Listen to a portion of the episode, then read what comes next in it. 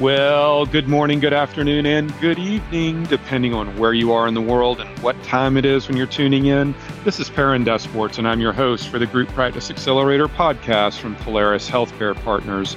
If you're an entrepreneurial dentist or physician and you're interested in building a successful group practice, you found your primary resource for some of the industry's best business education.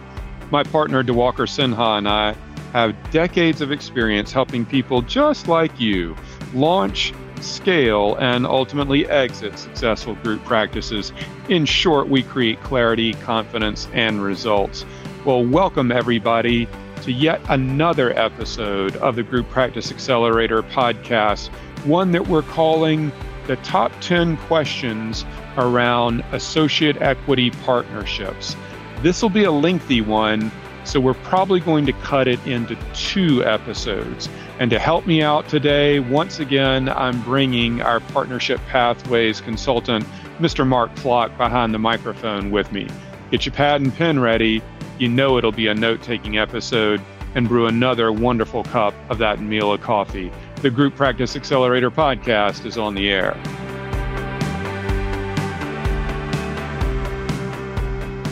Welcome everybody once again to the Group Practice Accelerator podcast. I am your host, Perrin DeSpirito, and as I tease in the introduction, I'm going to be joined once again by Mark Flock behind the microphones today. Y'all loved him so much on the prior episode, begged for us to bring him back. He didn't have anything else going on today, so I just grabbed a bunch of his time and said, Hey, let's record another episode. It'll be the top 10 questions that he and I get most often around associate equity. Mark, thanks again for joining me on the show today. Good to have you back. It's great to be back, Perrin we're on a hot streak here, man. I think it's like two for the last two episodes or something like that, at least. But in any event, I know this won't be the last one as well because we're probably going to have to break this episode into two. We're going to get so deep into some of these questions that we typically get. And if they're questions that you and I get most often, you know that they're questions that a lot of the audience has around the concept of associate equity. These can be complicated models, they can be complicated structures there's a lot of rhyme and reason behind all of this kind of stuff. So let's maybe dig into the first handful of questions together. And I'm going to start with the biggie because most of the time we are dealing with uh, founders of businesses, a, a founder specifically, one founder. Occasionally, two 50 50 partners, but most of the time it's a, a single founder and he or she owns 100% of the business. They have 100% voting control and they can do 100% of whatever they want whenever they want. And when you start bringing in uh, minority partners, eh, regardless of what level or how much, things take on a, a different dynamic. So when we think about somebody uh, having 100% ownership of the business and then going to some level less than that, the, the fear, the anxiety around control comes up quite often. So, Mark, you know, when we think about how much of, of their business should a founder end up uh, owning to maintain control, how do we kind of talk through that with the founder before we get anywhere close to talking about anything with the associate? Yeah, that's a great great point, Perrin, and and it really comes down to the operating agreement, which once if you if you listen to our one of our previous podcasts going through the timelines of, of associate equity, that's an important piece of it. Um, and it really comes down to you know supermajority control uh, within the business, and and typically that's somewhere between seventy to eighty percent, but that's spelled out in the operating agreement um, that that's signed by all current partners and and future partners down the road. So that's what that's what's important and that's kind of what we're looking for is is building out something that keeps the the founding partner or partners um, in majority uh, super majority control and not just majority control uh, because there's a couple different things that happen when it comes to that and that's what we'll work through with you um, and having that conversation before we start to build everything out to ensure you're okay with the numbers and expectations because there could always be something different uh, as a one-off that you may have outside of that. Yep, very well said. Uh, so I think the key thing for people in the audience to understand is that you know when you own when you are the only owner of your business and you own 100% of everything, you tend to think of aspects of control uh, in a binary standpoint. You know, when you have 100% control, you control everything. If you have 99% control, you don't control anything. And that's not the case. Eh, Mark mentioned the operating agreement. This is defining supermajority control uh, is is one of the things we go through leading that process with the client and with the legal counsel to determine what the thresholds of supermajority are and we don't want there to be any um, uh, requirements around a unanimous voting provision for for some type of decision making. Normally, you see that around you know the sale of the business requiring unanimous approval, which you never want to have that because it creates a, what's known as a poison pill in the operating agreement. So, what is supermajority control? How is it defined? What are the thresholds? That's the legal construct. And then the equity construct, whatever the model may be, we're trying to project five to 10 years out to ensure that the founder still has the threshold to make that supermajority decision and that the associates can't hold them up even if they vote all against it. So I think that's the, the first key uh, is understanding uh, what supermajority is, how it's defined, and how the model plays out accordingly. So that's from the the what I'll call the founder standpoint. Um, you know, the associates are different. um, they have different opinions. They have um, different desires. They have different expectations. Um, they have, uh, you know, different preconceived notions around what partnership is all about. Um, and this is an this is a question that we get uh, quite often uh, that we could probably spend several podcasts recording answers to. But let's take it, you know, from uh, the associate standpoint. What are we trying to solve uh, from their standpoint, from their point of view, Mark? What what's the the primary drivers around the associates' concerns? Yeah, and it's I think you kind of hit it a little bit. It's it's having a say uh, it's having a, a some piece you know, in the mix, or I'd say a chess piece in the mix to some some point, and you got to keep in mind we typically advocate for these these earned equity models to have uh, you know voting rights as well as uh, potentially distribution rights. Um, but that's a choice, you know, that we have we have made that can be spelled out in the legal constructs uh, as far as everything being being created, and it's not one size fits all. It's what are you trying to achieve? But I feel like if an associate has voting rights, there's a say in the business, and and a, and a lot of associates or even uh, doctors nowadays, you know, th- that's big for them. It, it might be worth taking a little less pay to for a job, but to have a say on where the the, the, the business is going, even though it might only be a four percent, you know, voting right, you know, at the end of the day. So I, I think that's important um, because a lot of people feel valued when when their when their uh, opinions matter uh, to some degree. But keep in mind, at the end of the day, if if you're maintaining supermajority decision uh, control over the business, it, it's you're in control of the business. But you you need to value their say at the end of the day because it's important, and they may provide a different opinion that could truly help the business grow. Um, and a lot of times with these associate equity models that we build out, it, it might only equate to three, five, you know, six, seven percent at the end of 10 years. But what's more important is is the the dollar impact that is at the end of 10 years. And, and that's where I think a lot of associates get wrapped up with wanting to own their own business and have all the responsibility. And it's it's it's a it can make them a lot more money, but it can also create a lot more stress for that individual. Whereas if you can create that same or similar economic out output of may say a million dollars at the end of 10 years that could that that's pretty substantial uh, for, an associate to, to be able to have a, a net worth you know of equity in the business around a million dollars and not having to to put any money into it not have to go down the journey by themselves and work against you you know six miles down the road uh, type of thing. So it, it's we're trying to create that pot of gold at the end of the rainbow for them and that's truly what this delivers if if rolled out correctly. Yeah very well said mark. I, I, think you know when solving for the associate desires mindset etc there this is a, a question we get that kind of has two answers you know or there's two is it's two sides of the same coin and i think the there's one answer that's the economic outcome that you mentioned secondarily there, the pot of gold at the end of the rainbow.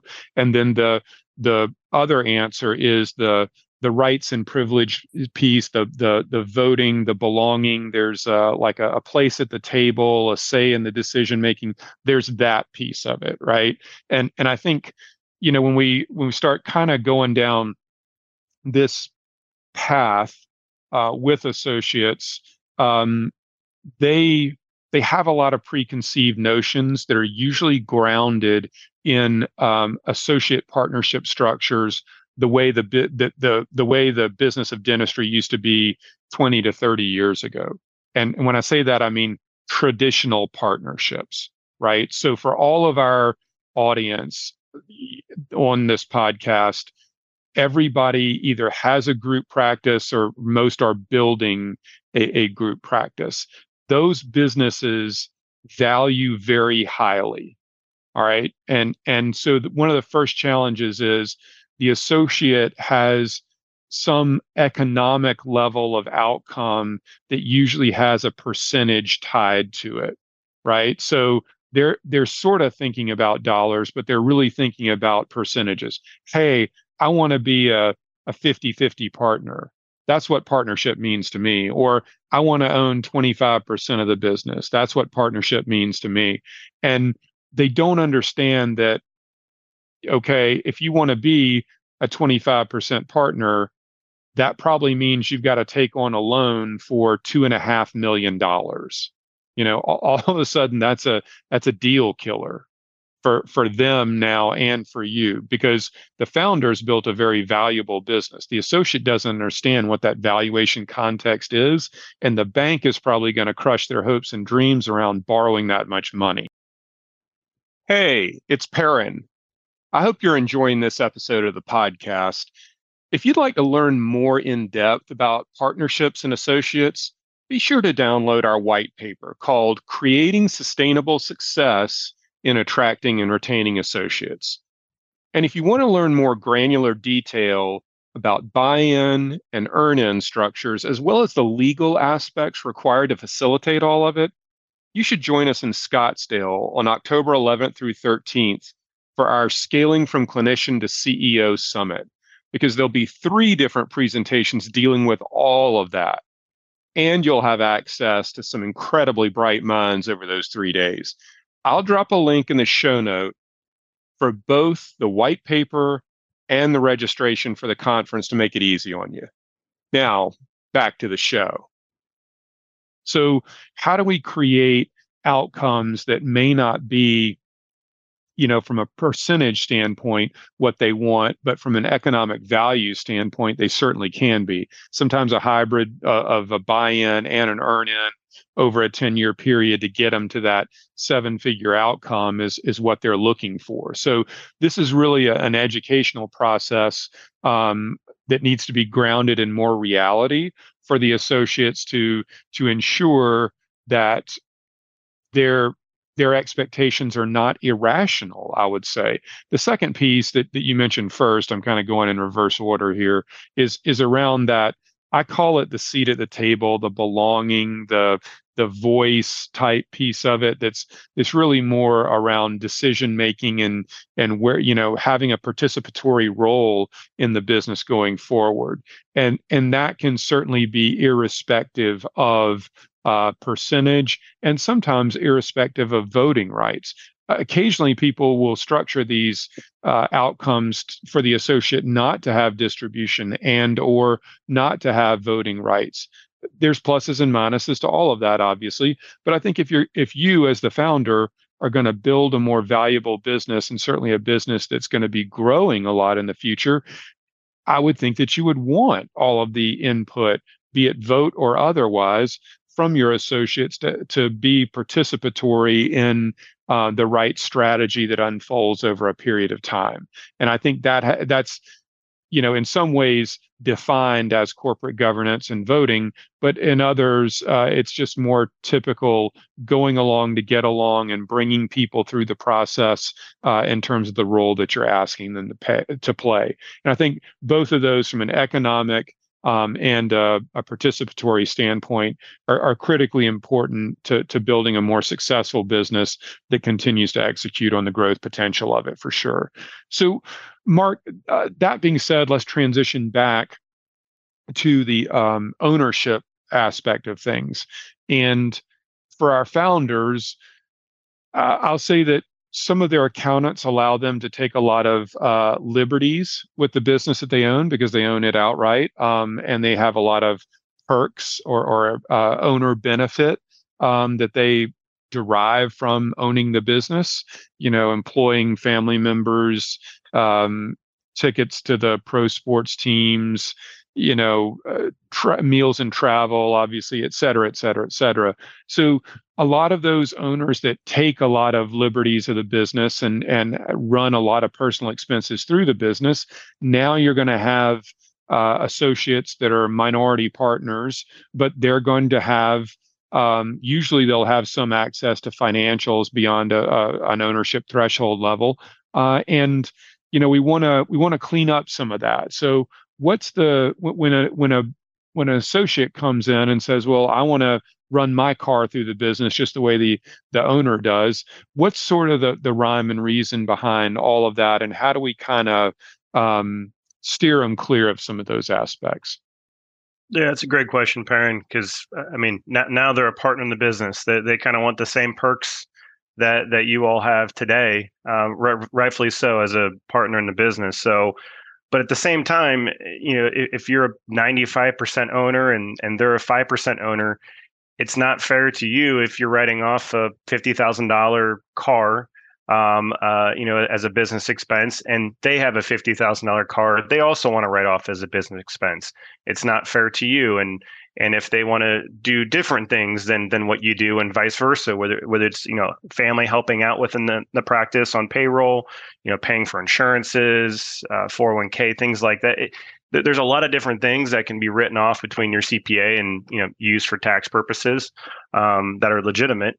So what what we typically recommend is working with you know both cpa and attorney and, and coming up with a, a structure where it makes sense. A lot of times, what I see is each creating your own LLCs that that you would own 100% of uh, potentially, and then that would own your interest in the you know the parent company or DSO or or or um, uh, top level entity that owns the practices or practice at the end of the day. That way, each of you can can essentially write off whatever you need to personally within your own individual LLCs without affecting the business or the other partner or partners for that matter. So that that's something that you'd always want to consult with an attorney, make sure you have the right entity, make sure you have the right structure. We would work with them in, in doing so.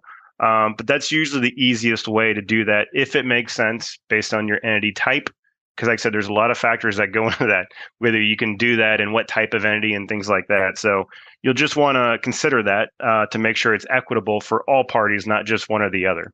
Yeah, very very well said. I think there are a couple of different ways to um, address that. Uh, call it owner benefit, um, because what we don't want to have happen is for the uh, the founder, the current owner, uh, to want to run his or her car payment through the business. And if the car payment is $30,000 and now the associate owns 1% and the founder owns 99%, and the 1% associate says, well, I want to run my $30,000 car through the, the business. You know, there, this is not an area to, to, to fight with one another over. We want to build a, a more valuable business, more profitable business, um, and business that's really um, built for the long haul. Whether you want to exit it or not, it's a different conversation. But the owner benefit piece, there, there are ways to handle that at a, at a personal LLC level or on an allocation type of a level. And that's really something that um, uh, you know, we, we talk a lot about legal structure and legal documents, operating agreement, everything like that. This is a conversation that probably tilts more toward this the CPA involvement uh, of the business to make sure that that's structured correctly, so that we're not uh, adversely impacting the um, uh, EBITDA volume of the business and suppressing valuation in any way, um, but that we also keep all the the parties happy and involved with it through the whole process. So there are ways to to handle that um, and and you know that's not an uncommon occurrence for uh, a lot of the clients we work with so fifth question for today and and we may wrap it up wrap up this episode after this one but you know uh, people that are building group practices have practice level entities uh, and they typically do end up um, implementing a management company or DSO. Uh, some that's sometimes that's very formalized for non-clinical ownership and has management services agreements and other times when it's all doctor owned it's a little bit looser but depending on what the the the ultimate objectives of the client are there there could be uh, some differing level uh, entities and you can have different levels of ownership at a practice level or at a management company level how do we think through you know creating the right outcomes uh, for the client relative to different equity structures with that, Mark? That's a good question, Perrin, and and not to give the answer, it depends. Uh, but it truly it, it, truly depends on on what you're trying to achieve, um, where you want them to achieve achieve results, whether it's at a practice level uh, or it's at a, a group level. Um, and like I said, typically with restrictive stock units or or uh, RSUs or RMUs. Um, it, it's usually at the the DSO or the holdco or the parent level, like you said. Um, and there's and that's usually a smaller piece of the pie for the associate. Um, dilution is a little bit slower with respect to the overall entity for for you as the founder, uh, but that's where the majority of the equity resides at the end of the day.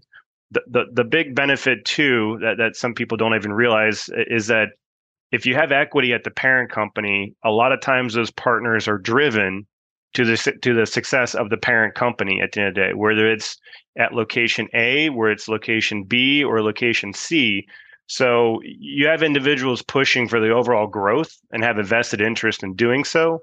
Um, there's also plenty of reasons to having equity reside at the practice level um, where they might have a bigger piece of the pie, but it's a smaller pie, you know, at, at the end of the day. So, and, and, there's there's pros and cons of both, but it, it really just depends on what you're looking to build, why why and where you want them to have equity, because we can create it at, at either level. It, it just depends uh, at the end of the day, and more times than not, it's at the prac or at the gr- uh, the group level. But it, like I said, it just depends. Yeah, there are a lot of different ramifications on on this one both around the type of business you have, uh, the growth strategy that you have, de novo versus acquisition, uh, ultimately what you're trying to achieve. Uh, you know, do you have an exit in mind, or is it cash flow type of business? Um, you know, and and a, a handful of other things. So it's sort of the right tool in the toolbox is the answer and and you're you've listened to the podcast very well mark to say it depends i give that answer ad nauseum when i'm on the stage and and everywhere else so uh, but but you are right and this is one of those uh, sort of consultative types of the process where we're trying to to ask the client a number of questions that lead us to what is the best answer um, because you know all the answers uh, all of the above could be right but we got to usually pick one structure and and hopefully stick with it. So that is that is super helpful uh, and yet again something uh, that we spend time with early on in the process with the uh, with the client um, let's put a bow on today's session right now mark because i think we have a lot of other questions or a lot of other answers we're going to share around uh, partnership pathways on our next episode. But this will this one has given uh, probably our audience enough of uh, things to think about and potentially a headache up to this point. But suffice to say, you and I are, are pros. We do this all the time and and are very comfortable and confident um, working through any of these questions and a lot of others with our clients. So once again, I appreciate you being on the show with me today. Look forward to having you on the next episode for part two of the top 10 questions we get around associate equity. Thanks for joining me today, Mark. Yep, thank you. I'll be back. famous last words, right? So, and thanks to everyone else for uh, for being in the audience today. Stick around. I'll be right back with some additional thoughts and to wrap up the show.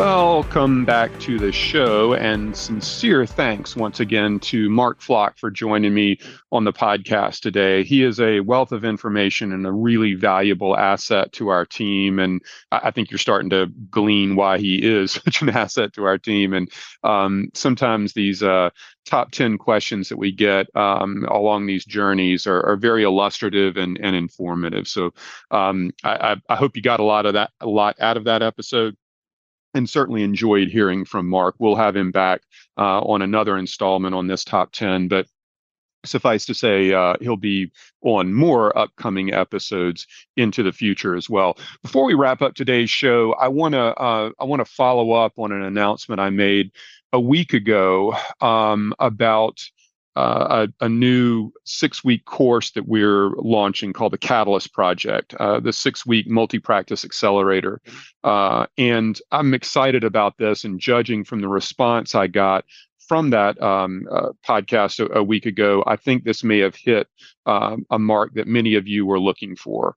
And that's rewarding in some way to me that you know i'm i'm starting to glean the insights of what your real needs are and i, I think i said at the end of that podcast that i was excited about um, scratching a creative itch and, and applying something new in a different way than we had ever done it before. So, for those that didn't hear the episode from last week, the nuts and bolts are that after speaking at so many conferences and, and trading emails with so many of you and, and some phone calls as well, there are a lot of you that are on the early stages of, of building your group where you know maybe some of the services we offer you'll you you will want to access at some point in the future but you would really like a way to work with us in a more maybe limited capacity at an earlier stage that would have more tactical application. Uh, and we really don't have a ton of services uh, for that. So the idea was that we might be able to create something that would meet you where your needs are at this uh, early stage of an emerging group. And so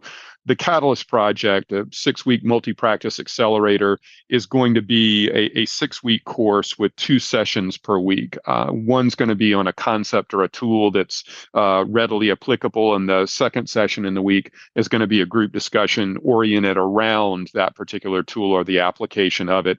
I'm going to teach all of them personally, and we're going to do it live over Zoom for both of those sessions each week. So no travel required, super convenient from the your home or uh, uh, or office. But these will be live sessions so, so hopefully the intent is for them to be highly interactive and very participatory. We'll record all of them if you have to miss one uh, so you won't miss anything. You can go back and watch it or even if you're in it and you want to go back and watch it you can. Um, I am almost toward the end of building out most of the tools on this, so it's a lot of new stuff, and and again the the desire is to be able to apply it quickly. Um, judging from the responses that I got from the podcast last week and the emails I've received over the course of the last week, I think this is going to be a pretty popular offering and. Depending on when you're listening to this, the course may have already sold out. If it if it does continue to direct message me i can send you the link for more information to get more details on on what the catalyst project is and and the application and everything like that. And if there's enough demand i may try to create a second uh, course offering on this. I, I, hadn't thought that far ahead um, but you know, if you're interested, direct message me and we'll figure something out for you. Uh, this is really going to be a course offering that's designed to teach you what you need to know to do so that failure isn't an option. I want it to be heavily uh, applicable and tactical, and I think that's what is exciting to to so many people. So, if you want more details and the link to the course offering, uh, send me an email directly. My email address is perrin at polarishealthcarepartners.com, P E R R I N at polarishealthcarepartners.com like I say, the initial course is going to be limited to 20 people to keep it highly interactive. But if there's more demand beyond that, um, I'll come up with a plan B. Um, so if you're, like I say, if you're interested in learning more about it, getting details, uh, I can provide you the link to the course, um, and you can just send me an email at perrin at polarishealthcarepartners.com. Thanks so much for your interest in, in all, all of the stuff that we do, the podcast, and certainly this new offering. I'm excited about it. uh, and getting to spend a little bit more time with many of you personally. I think it's going to be a, a great thing. Thanks for being a listener and a subscriber. We'll see you on the next episode.